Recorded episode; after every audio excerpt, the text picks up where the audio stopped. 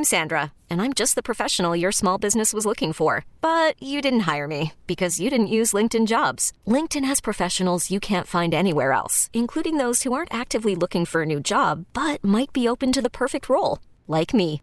In a given month, over 70% of LinkedIn users don't visit other leading job sites. So if you're not looking on LinkedIn, you'll miss out on great candidates like Sandra. Start hiring professionals like a professional. Post your free job on LinkedIn.com slash recommend today. Welcome to Nothing Impossible on News Radio 1120 KMOX. If it's happening in local innovation, we'll talk about it here on Nothing Impossible. Michael Calhoun of KMOX News and Travis Sheridan, Executive Director of the Venture Cafe Global Institute, with you on our weekly show here. There's always something happening, isn't there? Well, we've Always. got plenty to talk about this week. Always something, and things are happening fast, like fast routes of transportation between here and Kansas City with Hyperloop. Yeah, we've told you about the Hyperloop before. If you are curious about where things stand right now, when you'll be able to get to Kansas City in about a half an hour or so, we'll bring you the update. They're getting close to starting some studies and getting to getting over that first hump with the Hyperloop. So we'll get the update. Can you imagine getting off work uh, at like five o'clock and still making it, you know, KC for the first pitch? Oh my gosh. the I 70 series becomes the Hyperloop series in that, that case. Uh, so, Andrew Smith of the Regional Chamber will drop in. He'll also update us as the legislative session gets underway in Jefferson City. Some St. Louis topics of note being discussed there. And then, when was the last time you went to a bank branch? Oh man, uh, you do most of it on your phone, don't you? I do. Like even deposit, like the ability to take a picture of a check Yeah. and deposit it digitally. Yeah, I don't think I've gone to a branch. Two years, maybe. Oh, wow. It- it- wow. it- maybe two years. Well, Yeah. The big the big banks are taking a look at their number of branches and maybe paring them back a little bit because of that, or at least making them smaller. But there's also a trend of these new. Have you heard of Simple or Ally or even Chase Bank is is launching one of these called Finn, and they're basically virtual banks. You don't have a, a branch to go to, but it has a robust, easy to use app. All of these services do. And there's a uh, St. Louisan who's purchased a bank that was not doing too well in North St. Louis County. And his goal is to create one of these virtual banks. Well, I mean, why start from ground zero, right? I mean, bank. There's a lot of regula- regulatory issues of like creating a bank. So why not uh, find a bank that maybe uh, can be a turnaround opportunity? Yeah, so we'll get the scoop on Paramount Bank. And finally, a big step forward for Lambert Airport. Uh, more people fly Southwest than any other airline. It's the biggest airline at the airport, and yet there hasn't been a club in Terminal Two. You only if you fly uh, American Airlines can you get into the Admirals Club, and so many business travelers want that access, and they fly Southwest. A new club has opened at Lambert Airport. Here's what's interesting, though: it's run by a St. Louis company that does this kind of stuff all over the country. So they just open up. Cl- they run and manage these airport clubs. They manage everything from uh, they provide staff for checking in uh, passengers at airports, ramp staff, cargo staff, the behind the scenes staff at more than 40 airports. But they're also opening these luxury lounges in airports too. So we'll get the scoop on that. And Cortex. In the news again. Uh, this time in a comparison type of story in the Wall Street Journal. Talking, uh, uh, the article was about uh, Fort Wayne, Indiana, uh, and some of the things that are going on there with their innovation district and the similarities between what has happened in Cortex in St. Louis. We're not kidding. So much to talk about when it comes to local innovation. Stick around. We'll get into it up next on Nothing Impossible on KMOX. Now, back to Nothing Impossible on KMOX. All right. Well, we teased you with banking in the beginning. Let's go to uh, the interview Michael did with Ken Neiman, who is the uh, entrepreneur behind Paramount Bank, changing banking in St. Louis and around the world. So this is not necessarily a new bank, but maybe a new approach to banking for the St. Louis market. I mean, talk about what's going on. We're here in this Paramount Bank branch in North St. Louis County. And Ken, uh, you own a mortgage company. You've bought this bank branch. What do you intend to do with it from here?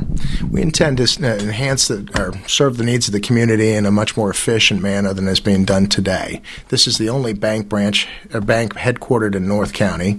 We're committed to the community. We're making a substantial investment in the community, and we intend to increase the, the products and services available to the residents of this community. And for listeners, maybe think about the question when was the last time you went to a bank branch and it didn't involve applying for a mortgage or a car loan or something like that, maybe just to make a deposit? The answer is probably you, you got to think about it for a second. Scratch your head, maybe. Everybody seems to use their phones uh, and apps these days. And banks like Ally and Simple, and now even Chase is testing an online only bank in the St. Louis market called Finn. And that's kind of the, the market you're looking toward with this bank here in North County.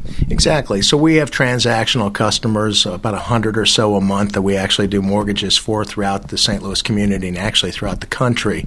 We can actually offer the same level of deposit services and loan services to those customers by simply using technology to actually access those services for those customers and cross sell and effectively service those customers without having to have a bank facility. So, how does it work for somebody who maybe they have U.S. Bank, they just have the app, but to think that you don't have that safety net necessarily of a branch, um, how does it work when you have an online only app based bank? Well, the good news is that you can actually keep a bank account with one of those safe community uh, communities bank stores that you would possibly use. But the way technology works today, you can transfer money back and forth between institutions almost effortlessly, and that's the kind of technology we're investing in, so that people can do business with us. And if they feel they need to have a teller line and an ATM and a full service banking facility, and we're not located close enough for them to have that, they can have that, and they can have us as well. But on the other hand, if you're in St. Louis and you've got Simple you don't have a branch to go to, but at least here, if you use what you're working on, you do have this branch in North St. Louis County that people can also stop in. We do. We feel it's very important for us to have a presence in our local community. We are committed to North County, and we want to make sure that the residents of North County have access to the same sophisticated financial products that are available throughout the St. Louis community. We're committed here, but we're able to do business elsewhere as well. Take me through the process of how do you build not necessarily a bank from scratch, but it kind of seems almost like that because, especially when you think about building this app and this infrastructure and that sort of thing, how do you how do you take this physical bank branch and build this kind of bank of the future? So we'll do a couple of things. First off, we have a mortgage company that is generating a lot of transactional rev- uh, transactional revenue and transactional customers. So we will market to those customers fairly actively, offering deposit specials and loan specials to interest them in doing business with us beyond the mortgage transaction. In addition to that, we will have an active market outreach inside of the North North County community with our local bankers and our local mortgage representatives out in the community, uh, charitable endeavors, um, community endeavors, and, and just working with uh, businesses and residents of the community. So we will have a community banking presence, but with a really strong technology backbone. backbone. What do you think is lacking right now in the apps that people use to interact with their banks, and what do you think that Paramount Bank uh, will bring to the market that's not available now? Okay, so uh, the, on a on a deposit basis, um, some of the applications and some of the banking infrastructure that's been built over the past 10 years is getting to be fairly ancient. So some of the new technologies that are being brought into place, some things like uh, debit cards for kids who are under 18, uh, co-signed credit card obligations, um, products that are helping younger people get into banking, um, we're able to offer those very effectively and efficiently. And some of the startups are very focused on bringing younger people and millennials into the banking world without having to have a brick and mortar approach. So those that, so those applications been lacking, and that's where most of the energy in, in the ecosystems are going. Uh, the financial um, fintech ecosystems are going to those types of products. And why purchase an existing bank and try to uh, evolve it into this new digital age as opposed to just starting from the ground up, building a new bank from scratch? It's a great question. Number one, opportunity. Um, this bank, Superior Bank, was the name of the bank we bought. We changed the name to Paramount Bank about a month ago. Um, it was existing. Um, to purchase this bank and to capitalize it was about a, a, quarter to a third of the investment that a brand new bank would would require. Um, it's also a fairly healthy bank for what it for what it is. Um, it, it, had some struggles, and the man, prior management had built it and uh, taken it down to a, a level where it was basically break break even baseline. We're able to bring in new capital and new energy, new technologies, and a new business plan to generate some profits and be able to reinvest in the balance sheet and start bringing banking services back to the community in a meaningful way. And just in terms of banking and the way that we deal with money, whether it's getting a mortgage or depositing depositing a check, what's technology changing in terms of the banking industry, things we might not see behind the scenes? Well, you're going to see a lot of, of interactivity between um, deposit accounts. So, for instance, our, our new operating system will allow you to have a bank account here at Paramount, and you'll be able to go access your Schwab um, stock account, and you'll be able to transfer money back and forth and be able to view both in real time on our banking system. Um, you'll be able to, to do Popmoney and Venmo type of transactions um, in a very, very simple fashion. This technology was not available two and three years ago to almost any but the big money center banks. It's now becoming available to every bank. The banks that are fortunate enough to have the capital and the energy and the, the vision to invest in these things will be able to actually take business away from bigger banks who are having to deal with larger uh, human resource, human capital constraints, and also real estate investments. We're able to be very virtual very quickly.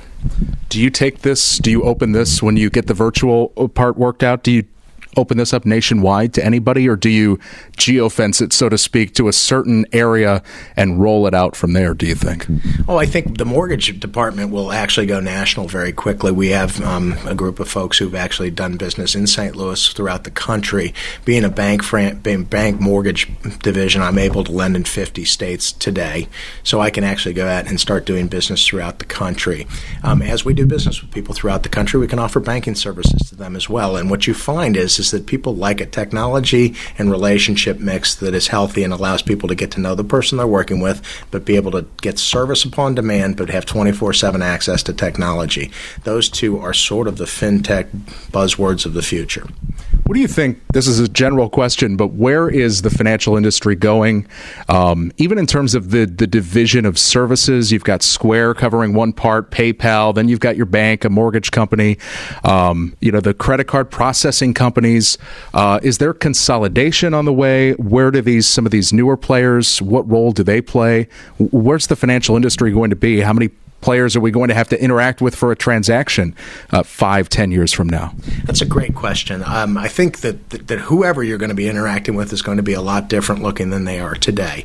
And if you think back 10 years, you could make that comment that 10 years ago you would have thought that everybody would look the same today. 10 years later, banks are shrinking their real estate footprints. I think that's going to continue to occur. I think you're going to see um, interactions between all of these these entities that you just mentioned are going to become much more prevalent in the bank banks and the companies that invest in the ability to interact with all of these emerging technologies are going to be the most successful because they're going to be able to offer the most products and services to their core customer base. So um, uh, inter- integration and interactivity with, with technology is incredibly important in the future for financial services companies it's amazing that some of these gigantic organizations, the IRS, for instance, to get a tax transcript from the IRS takes an act of Congress. Um, there are certainly some some antiquated systems and processes in place that will be disrupted by technology over time. I would imagine that ACHs and wires are going to be um, uh, that will be rapidly transforming into different things. We've just gone through a massive regulatory um, change over the past six or seven years uh, on the heels of Dodd Frank, and we've digested that. And banks and financial institutions have become very adept at dealing with the current regulatory climate. Mm-hmm. Assuming that the current regulatory climate doesn't get more or worse, um, I would think that there'll be more innovations and, and most of it to bring some of those antiquated systems up to speed. All right. So when you pay a bill and you use your checking account number and it takes like three days to come out of your account, that's what we're talking about. Exactly. I pay my daughter's rent at the University of Georgia. I go on there in I go online. I hit a button on the the landlord's website and they go right into my checking account and pull that money electronically out of the checking account literally within minutes of me doing it. That is very virtual. That is an electronic transfer. Those are getting more and more prevalent. It is the best way to pay bills. It is the best way to transact. It makes life easy. Well, what's the timeline for your build out of Paramount Bank and the electronic infrastructure?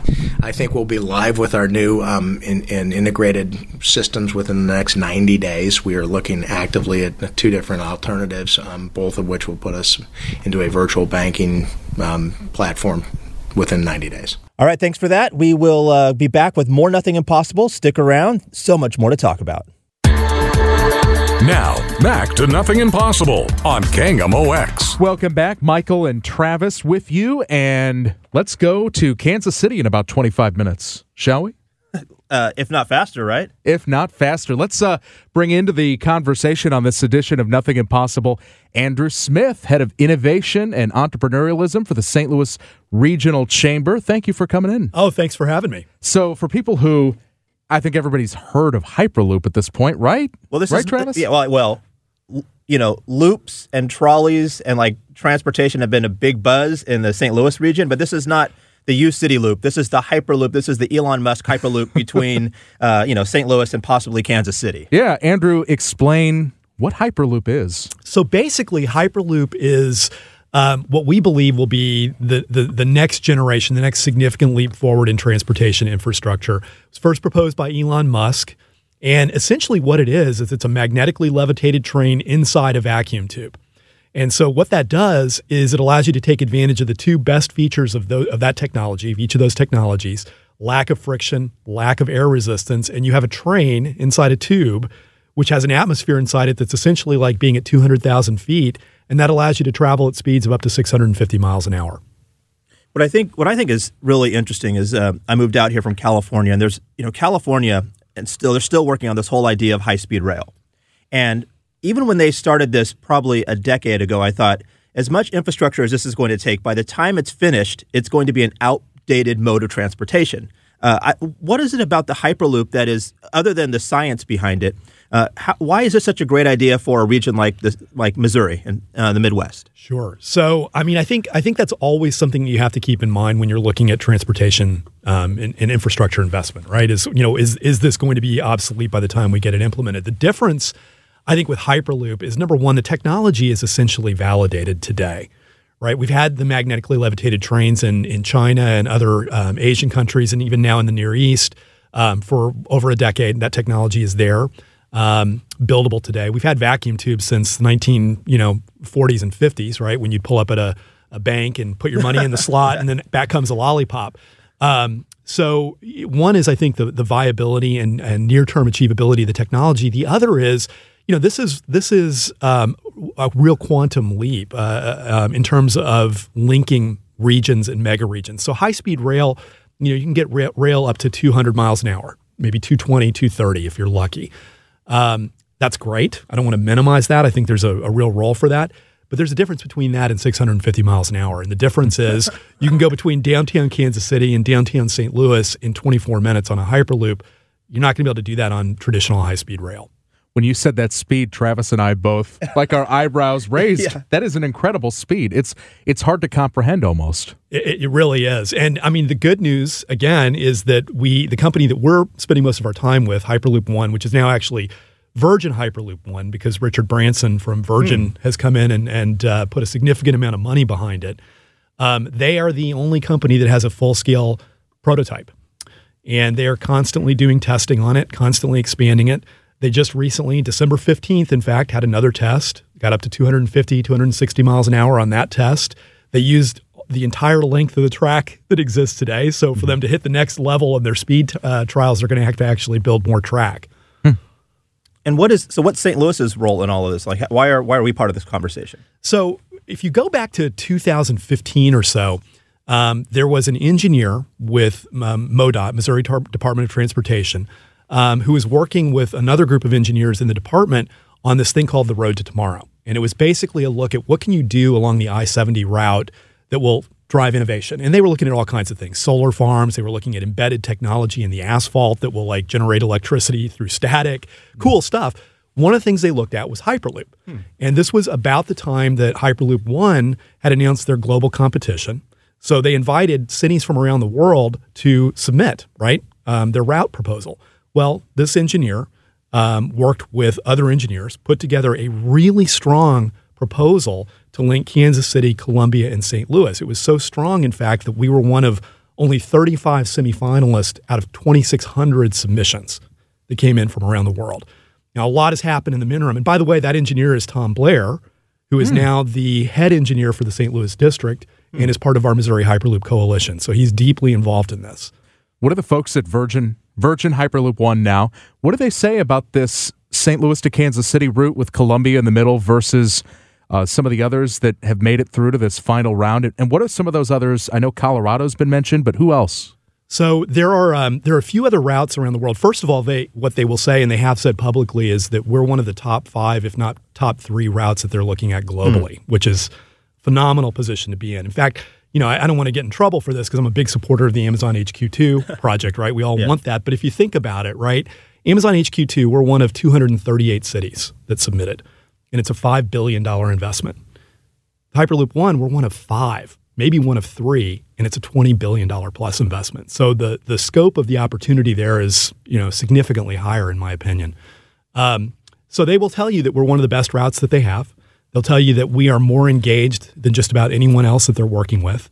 Um, they've given us a roadmap for what we need to do to compete all the way to the end, and we're following that roadmap very closely.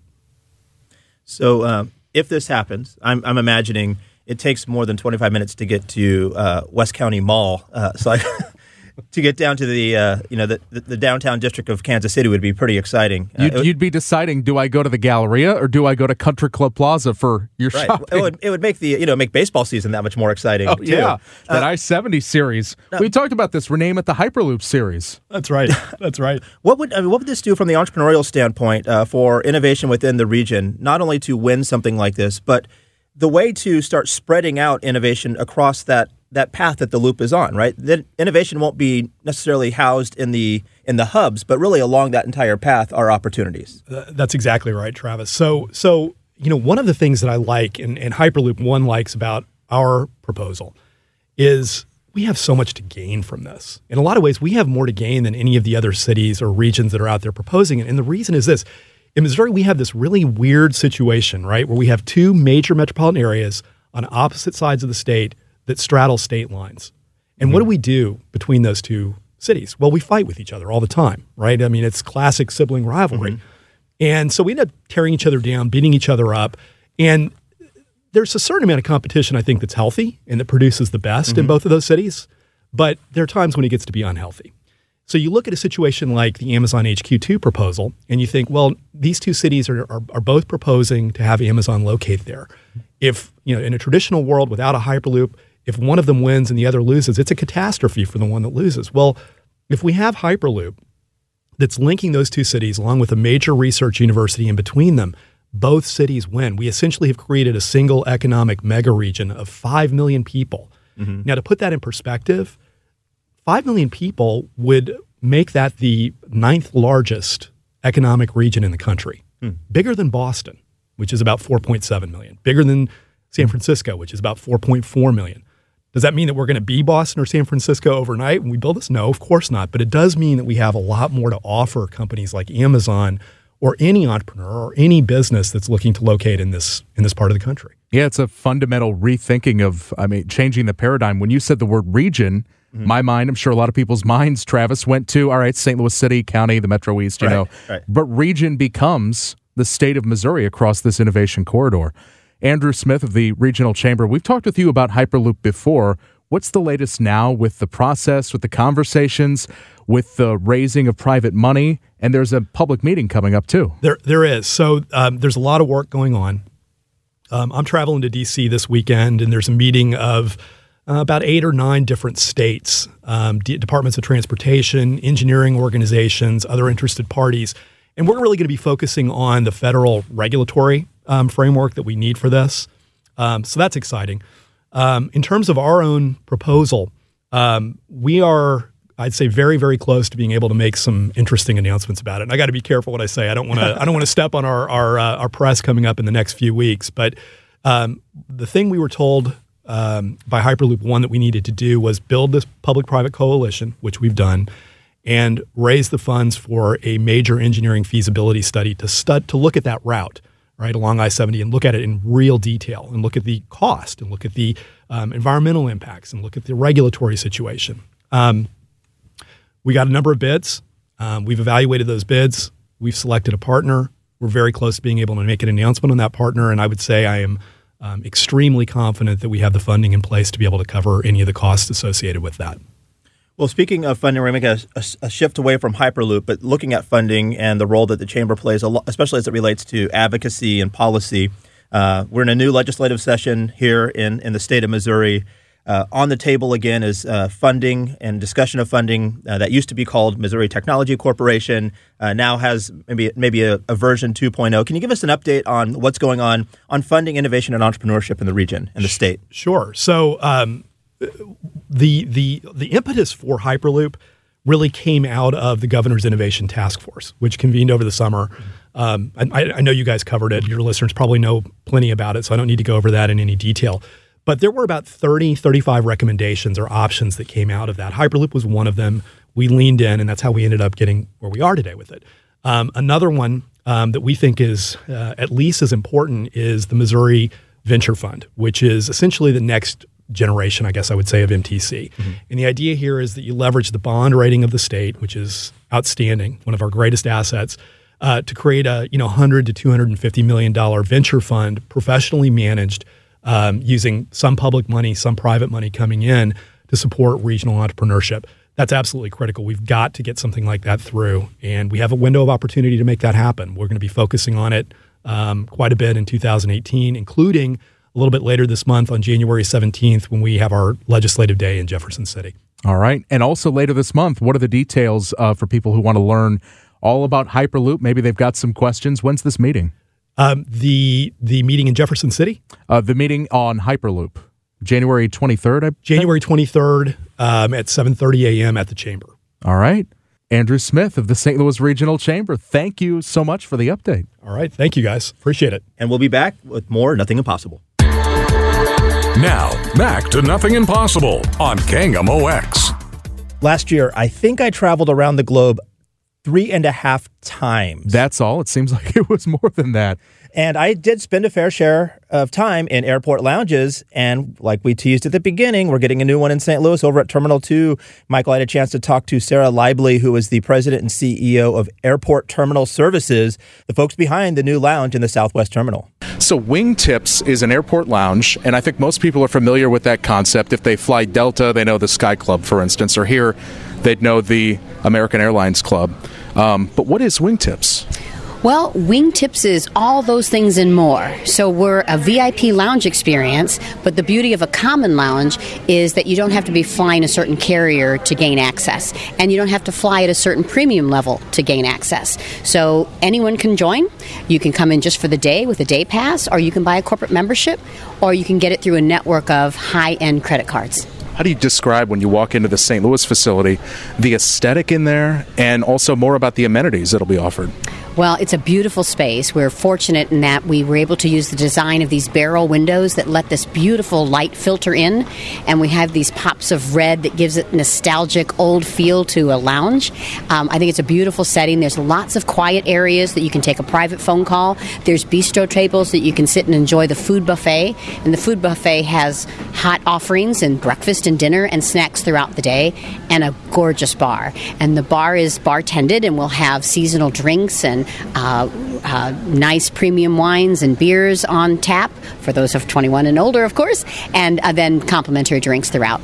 Now, we can talk about the national trends in a moment, but just to, even a couple of years ago, I think, much of what we now call E, this stretch here, was cordoned off, and it was the old term, you know, Concourse D from years ago. People remember it from TWA, and it's been brought back to life. The gates go all the way down that corridor now. What has it been like for a St. Louis-based company too? A lot of people might not know a St. Louis-based company to see this airport come back to life like this, and to see the demand for this here in your hometown? Well, the question's a great one because if you're a hometown girl like I am and you grew up at the airport, which I did, so I was Ozark and TWA, and I opened up this facility when Southwest first started the East Terminal. So it's great to be back among friends. It's great to see Southwest flourishing, to be able to expand to these gates, and now it's great to offer their guests this great lounge experience. So we couldn't be more proud. And the demand here not only is Southwest, if they had hubs, I guess you could call this maybe a hub, uh, but so many connecting passengers through here now too, and the demand for this lounge, the fact that there's a business demand for this. You're absolutely right, and, and Southwest is known for value, and everyone appreciates value. And um, my board members fly Southwest; they they get that value. They have a number of nonstops that they can enjoy, but they're going to love the ability to mix that with good business experience through a lounge. And talk about the company itself, St. Louis based company. What else does ATS do? Well, we're in 45 airports in US and Canada. We were born in St. Louis providing general ground handling services at the East Terminal.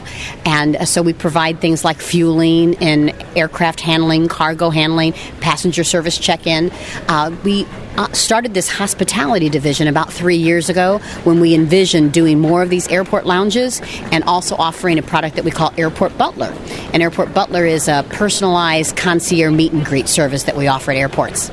What is the national trend toward these general use lounges as opposed to the airport specific ones that people have been familiar with?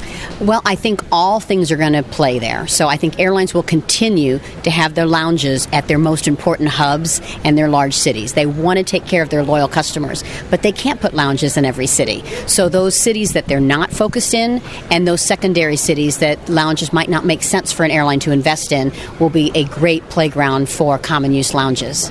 What was it that um, that caused you to say, this St. Louis, there's the demand here for this? Because you've done it in New York, right? Right. We were so fortunate that we found ourselves with our first lounge in New York and JFK. So it's a completely different characteristic because of all the international carriers that fly in that terminal. But St. Louis is a perfect. This is a seven and a half million uh, passenger terminal, so it is its own airport in its own right. Um, we have several waves of passengers that will be here throughout the day. So we knew that the A listers that fly through Southwest um, look for that business amenity. So when we looked at the business model, we felt really confident that the lounge could be supported by those guests. And thankfully, the airport had that vision, and the airport wanted a lounge in St. Louis. And what are the amenities that we're seeing crop up? And what are the things that people are asking for, too, that maybe this lounge has that people haven't seen in the other clubs that they've been to?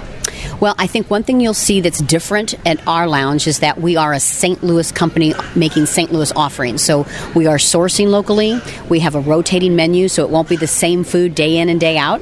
Uh, so I think that's a little bit different and unique. But also the business amenities. We do have a conference room, so people can book a meeting before they go out on a flight, or if they just come to St. Louis and need a quick meeting at the airport, uh, we'll have all those amenities with state of the art facilities. Um, uh, we will have the highest speed Wi Fi at the airport. I believe my IT guy told me that this morning. So right now we're boasting the highest speed Wi Fi. So for that person that needs to take that conference call or just do a little work before they get on a flight or really want to and just enjoy a drink or a cup of coffee before they head out, will be that respite for them. And there are corporate memberships available too, right? There are, and we're so excited that uh, to announce that Worldwide Technologies is our very first corporate member. So we couldn't start with a, a greater company that is uh, on the stage in St. Louis and bringing in guests all the time. And we are working very closely with several corporations to uh, join a corporate membership. Can you give any examples of some other St. Louis companies who are interested or who've bought memberships? Well, I can't announce them right now, but we have several that are interested. So we're excited, and hopefully we'll be announcing those in the weeks to come. Who do you envision being the target customer for this? A business you know, executive whose company is based in St. Louis and they fly Southwest because of the, the convenience of the nonstop flights? That's certainly a, on a connection. Mm-hmm. It's the default is thinking of the business person and, and the companies that are based here. But the companies that are based here also want to treat their guests that are flying in to come visit them. So we also see, think the traveler coming in is, is a great target uh, customer. Um, also, just those people that value a little bit of quiet time before they go out on their flights. So we see families that will come in and enjoy that service as well. So you don't have to be a, just a, a business uh, person to enjoy what we have to offer. All right. Well, I'm traveling to Boston twice this month, uh, both on Southwest. So I have got to go check out uh, the new lounge. Wingtips. Check it out. It's in Terminal 2.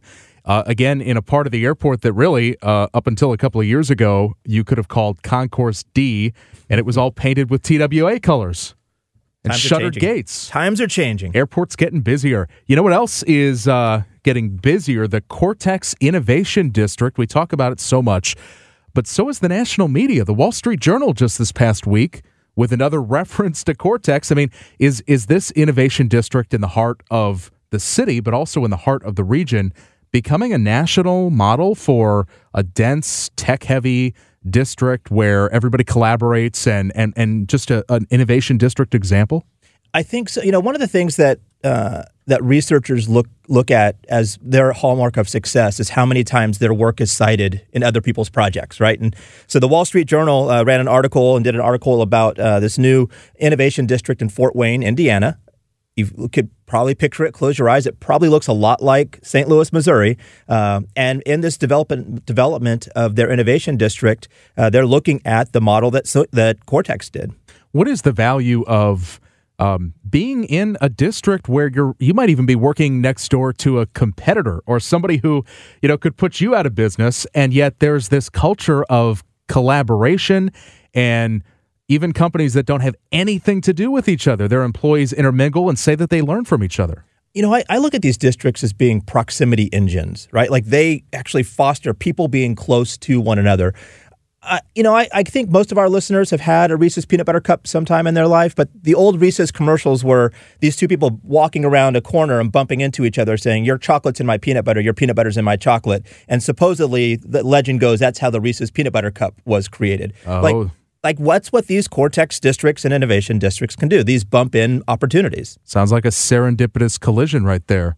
And peanut butter and one. chocolate yeah. Yeah. We'll, we'll have more serendipitous collisions next week as we continue the innovation conversation. Thanks for joining us for nothing impossible this week. Go out and innovate. We get it. Attention spans just aren't what they used to be. Heads in social media and eyes on netflix. But what do people do with their ears?